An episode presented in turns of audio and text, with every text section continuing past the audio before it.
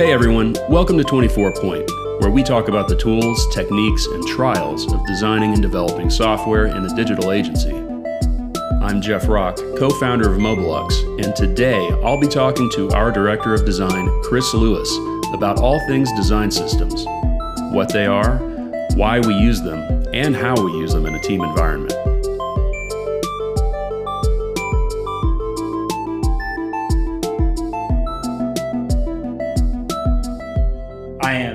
Chris Lewis. I am Director of Design here at Mobelux. Great. And uh, how long have you been designing professionally? Let's see. So I started out doing sort of uh, print identity work, moved into doing the digital stuff. Uh, it's been about 11 years now total. Total. And what part of digital design do you really gravitate towards at this point? So I think it's the flexibility of it all. Um, you know, with print, you're working in very fixed mediums, very fixed dimensions. Um, you know, and there's certain things that just aren't possible, right? Like motion isn't possible in print. Um, so I think that aspect of it, of just being sort of alive in a sense and always changing, is really what I'm drawn to. What part of working in a digital agency would you say is the best part? Definitely, I think the best part of working in a digital agency is that you are always doing something different. Uh, I think it forces you to sort of get embedded into whatever sort of business sector or you know type of work that you're doing. It could be a grocery store one day, and it could be um, working for some fintech company the next, and it's your job to become very familiar with that subject matter um, so that you can speak to it and design effectively. So definitely the variety of work keeps you sharp on many levels. Um, yeah, you tend to learn a lot about a niche subject sometimes, and then you work on it for a little while, put it down, then work on something completely different. Um, and I found that that really speaks to a certain problem solving mentality. The people that really love it are people that just love problems, right? So, on the flip side of that, what's the worst part of working in a digital agency right now? I think the worst part of working in a digital agency is sometimes, you know, it's better, sometimes it's worse, but it's got to be uh, timeline sometimes. I think because the world that we live in, these problems are getting more complex that need to be solved and technology is always improving and getting better and there's more things that are possible. So allowing enough time to establish uh, the true problem that you are solving uh, and knowing that you're going down sort of the right path um, can be hard when you don't give yourself enough time to really explore all those options. It's probably a better way of saying that. There's a better way of saying everything yeah. that's pretty good so uh, one of the things I want to talk to you about is design systems. Yeah. I, I feel like that's moved the work here um, further, faster. It's gotten a lot better since the concept was introduced. Um, so, what's the point of a design system? The point of a design system is to have a really succinct, cohesive um, list that's visual of all the things that you use for the product, right? That could be type styles, you know, buttons, form elements, uh, patterns, things that you use to build the product, right? It's your ingredient list. Um, but the other side of it is also um, can be principles, right? It's sort of if we were to bring somebody new onto a project, they could, you know, theoretically come to this system, understand the grids, uh, spacing for things, language that's meant to be used, uh, and the principles for what this thing is meant to do. So, holistically, it's kind of a snapshot of everything that we're trying to accomplish in UI, but also from just a service standpoint as well for that product. Do you think it's helped uh, with the transition from design to development in in any way, or is it mostly a design um, exercise? Yeah, design systems absolutely help with the development handoff. Um, when I first started doing this stuff, it was a lot of exporting PNGs, um, button styles, and things like that. But through Figma and different tools that are accessible now, um, you're looking at uh, actual inspectable pieces of code essentially. And so developers can look at that, get a value by hovering on it instead of measuring with like old like tools like Photoshop or whatever it is. Um, so it becomes a lot easier to organize in a single place instead of paging through PNGs or PDFs or whatever. Pictures of software. Yeah, basically. The yeah. worst way. Because a lot of what we had started with, um, what, 10, 11 years ago mm-hmm. and moved uh, away from is, is that waterfall uh, design mentality where they're just going to get a picture of the software and it's left up to them to make it. I feel like now they're able to take the design system and when when a simple page needs to get made, they're not coming back to design necessarily for all every single view that needs to be made. They can construct uh, pages that maybe don't have as much marketing value, or it's just something that needs to be made, in the design system yeah. has really helped them do that. Yeah, absolutely. I mean, I think about the amount of time I spent early in my career agonizing over like a settings view, right? right? Which is like who cares? It's a settings view, but it needs to be there and it needs to look like the rest of the thing. But um, it's a lot easier to say, well, in this view, you need to be able to change these fields, right? And if they have just a system in terms of, okay, well, I know that this is what the input looks like. I know that they should be spaced this far apart. Um, it's even if they have to go and just kind of build something and have a designer or somebody else, product manager, look at it and assess, like, okay, yeah, this is good it moves the, the needle and the sort of timeline on that thing so far forward um, that's just so much more efficient and effective. On a product level, what do you think has been the, the most complex, largest project that utilizes the design system here? So we've worked on a few. I think a, a really big one is Colonial Williamsburg. Uh, that's probably the biggest system that we've had, just because we were coming from a place of they had a website when they came to us, and it it was pretty good, right? Like it was doing a lot of things, but there were some reasons that we were making that change, and so we kind of had to evaluate everything that their current system was doing, pull that over, figure out if it would work in the new system. If it did work, we had to sort of refactor it to you know work with the new styles and then we had to add on top of that, right? So it is a little bit of culling the old stuff and adding the new to get something that is still, you know, cohesive. Sometimes they have to be huge, but uh, like if you look at IBM or yeah, Apple sure. or anything, they're like huge systems. But uh, that's a big one um, for sure that we've worked on.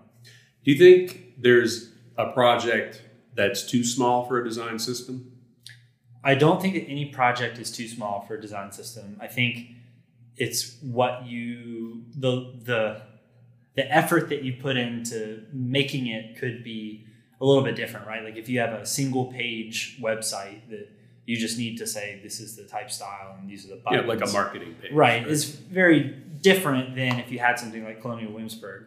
But the value is always there to document it in terms of saying, look, if we're going to make a new page, we have these buttons that are like nicely collected yeah. into this place, right? And so I don't think any project is too small. I think that you really have to assess um, at the start again like what's the effort that you want to put into it how big is this thing meant to scale how many designers will you have working on it um, things like that which obviously will increase the size and the time spent maintaining but it's always a good idea Sure. I don't think we've run into any situation where we regretted it, right?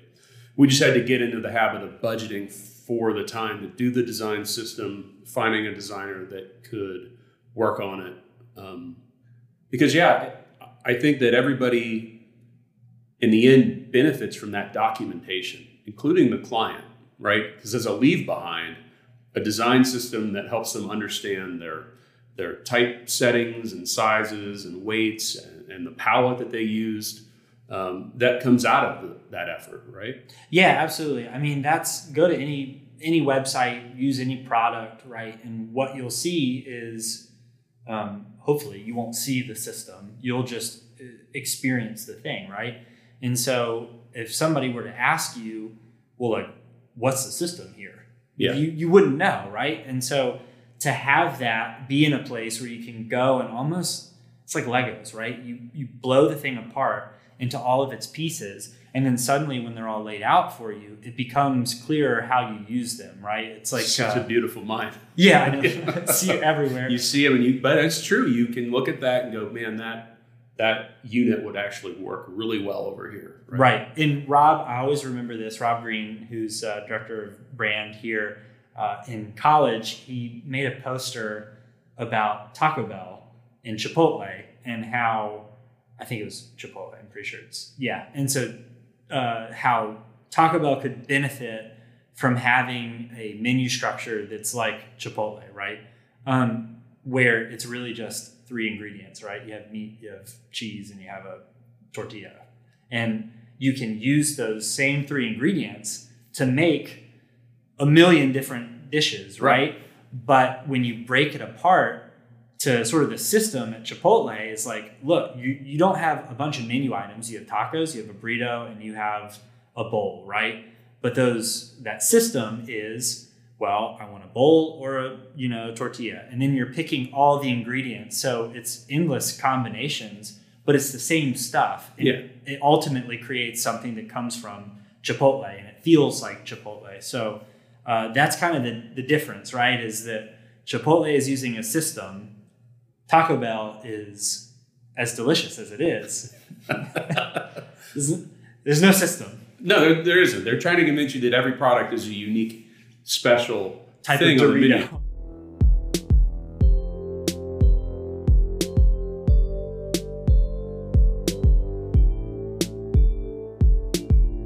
Let's talk about trends um, in design right now. I know that tools are always a hot topic of contention on what tool you should be using. So if you're building design systems, and maybe we can say at Mobelux, the way that we're building design systems now, what are the preferred tools that you're using? Yeah, so we at Mobelux are using Figma now as our primary design tool. Um, it effectively allowed us to kind of cut out, you know, three tools and use one instead. In the past, we would use uh, Sketch to do the actual design.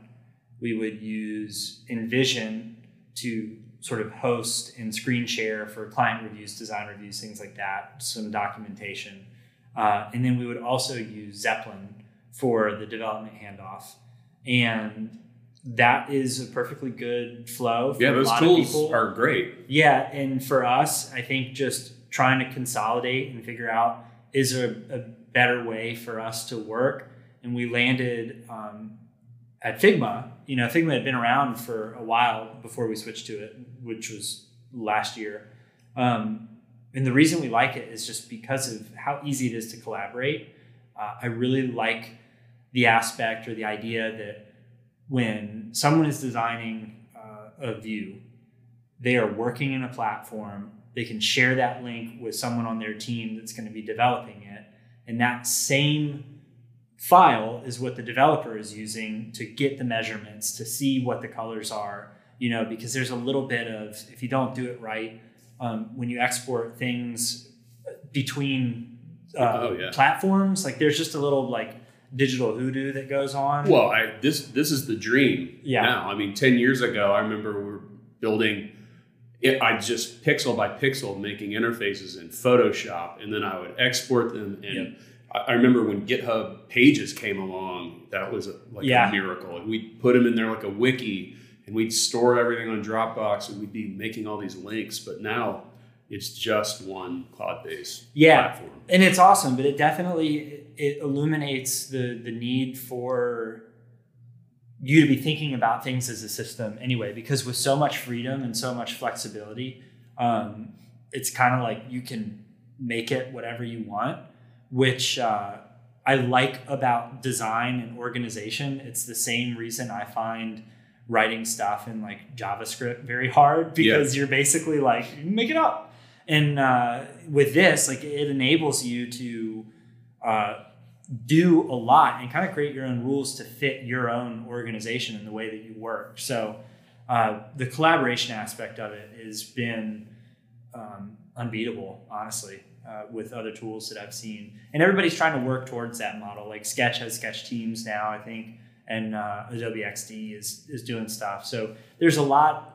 The important thing is that everybody is moving in this direction, Yeah. which is like to make life easier for the people designing and building this stuff. And so it's really just on us to use those tools to actually make it organized. Yeah, and the time savings to not accidentally lose a file or the naming scheme got in the way and somebody's on version 1 when mm-hmm. you're on version 2.3 like when you're billing by the hour Yep. those kinds of mistakes they they can cost you know literally cost your organization money Yep. so so being able to take points of failure out of the stack is a big deal and i think that it's it's led towards us getting things done more accurately Mm-hmm. and, and better quality Yeah, I agree with that 100%. It's um it's definitely been a, game changer to not have to go uh, dig in the like in uh, either Dropbox or Drive to find a file to download it, you know, to pause syncing on your computer. It's just it's all there. It's web based. Um, so you know that things are going to be rendering really well and it's just it's cutting out a lot of these little things that you got to go and like check back on uh, to make sure that stuff is being implemented as it as it should. So it's been really good for us so far. it's really wild to me that the browser has gone from being the, the bane of Right. every developer's existence in a way um, to being the boon. I mean, Yeah. entire code editors are now written on the back of, of you know um, different web frameworks. These design tools that are Mhm. accurately rendering to the pixel. Um, it's pretty amazing to me. Yeah. I mean, uh, if you think about just the the two the two sort of applications that I use the most every day would be Figma and Slack, and both of those are web based. And honestly, you don't need to have the app. The app is like You just need 16 gigs of RAM to do Yeah. anything. I mean, if it wasn't for that, if, Yeah, if that's we could true. figure out how to get over that hill, I think the, the world would change again. yeah, Because you could do more with less computer, with less processor. right.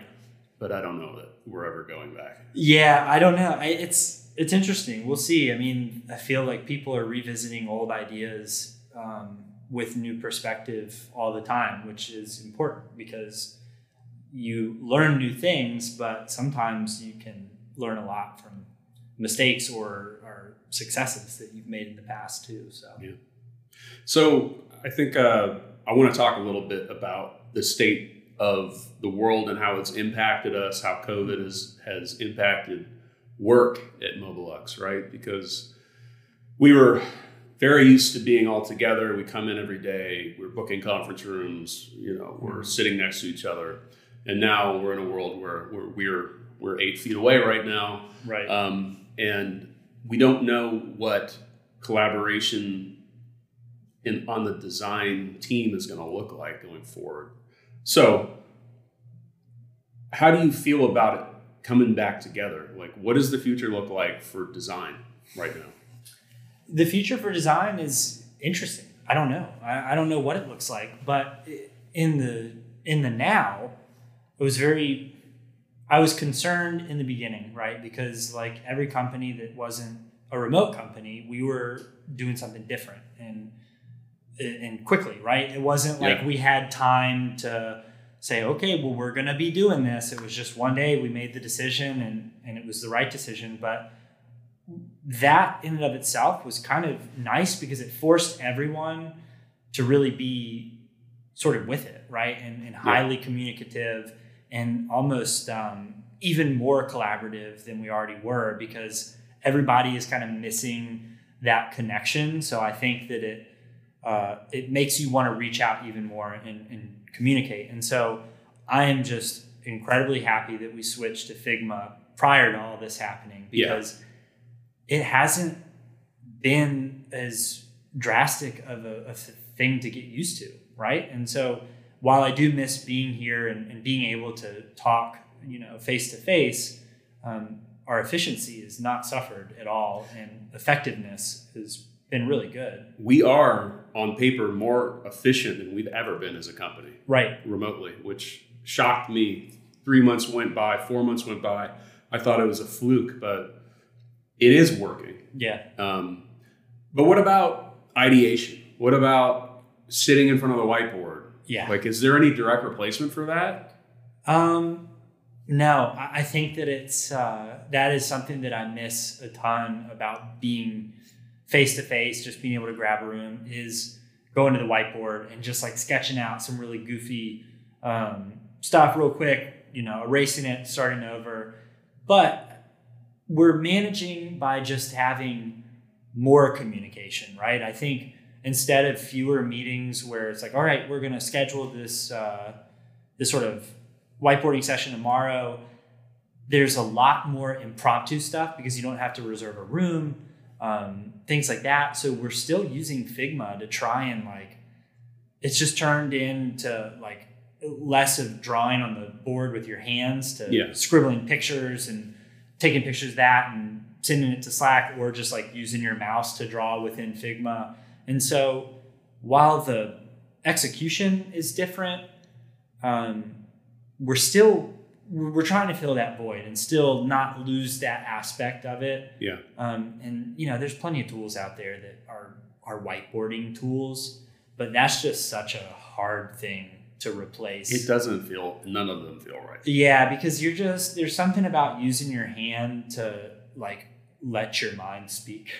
For me, it's looking around the room when I put something up yeah. and like seeing people's eyes immediately go, that is the stupidest thing I've ever seen. I, I need to see that. And if I don't see that, Yeah. I almost don't have, I don't see any value in doing it that way anymore. Right. Yeah, it's um it's definitely something that we're we're trying to to work through and, and maintain early collaboration, right? Like Yeah. I mentioned earlier about how the the hardest part about working at a digital agency is figuring all this stuff out, sometimes on a truncated timeline. Yeah. Because there's lots and lots of complicated decision making and models that go into something that is seemingly simple, right? And you don't know that until you basically hash it out. And the only way to do that is to have those sort of informal, like, look, we're not trying to solve this thing right now. We're just trying to figure out all the things that we don't know Yeah. and potential ways to solve it, you know, for when we get to that point. So those kinds of conversations have been happening still. It's just we got to be, um, you know, really on in order to. Well, I mean, really, literally on, we, we instituted a policy early on when this happened that like, when the meeting happens, the camera's on them. Yeah, I mean, we're, we're going to try to at least see each other. I think that's a big deal. yeah, I think you can get by, but as, as anybody that's been in an hour and 45 minute long conference call can tell you, voice alone does not a meeting make. Like it just, Yeah. there's something else. Uh, and as much as we complain about Zoom and Google Meet, like seeing people is still a big deal. yeah, for sure. I mean, that's people don't want to live. Well, not some people do, but not everybody like wants to live in in isolation. I think seeing faces in sort of you know connected to the voice is or voice connected to the face is uh, it's important just to remember kind of like who you're working with and like that personal connection which is so important because again it's a team effort and everybody's got ideas to bring to the table areas of expertise and if we forget who those people are you know behind that and we just start you know using it as like i'm just hearing a voice telling me something to do Yeah. you put less um, stock in that and that's something that we haven't had an issue with and i think it's largely thanks to that policy of when you're in a meeting cameras on we're trying to like make this as you know normal as possible and i think every day that goes by and the more that we do it um, the the better it feels and sort of more natural and so i think honestly whenever things do go back to being able to sort of be face to face like desk you know chair by chair situation um, this probably will have improved our communication a lot. So that's a weird sort of silver lining to this whole thing. Cool. Anything else to add? Uh, no. That's this pretty is good. fun. Yeah. Yeah. Cool. This has been 24 Point, a Mobelux podcast. If there's a topic you'd like to hear us cover in a future episode, email us at comments at mobelux.com. And if you'd like to hear about future episodes, subscribe to us wherever you get your podcasts or sign up for our newsletter at mobelux.com. Thanks for listening.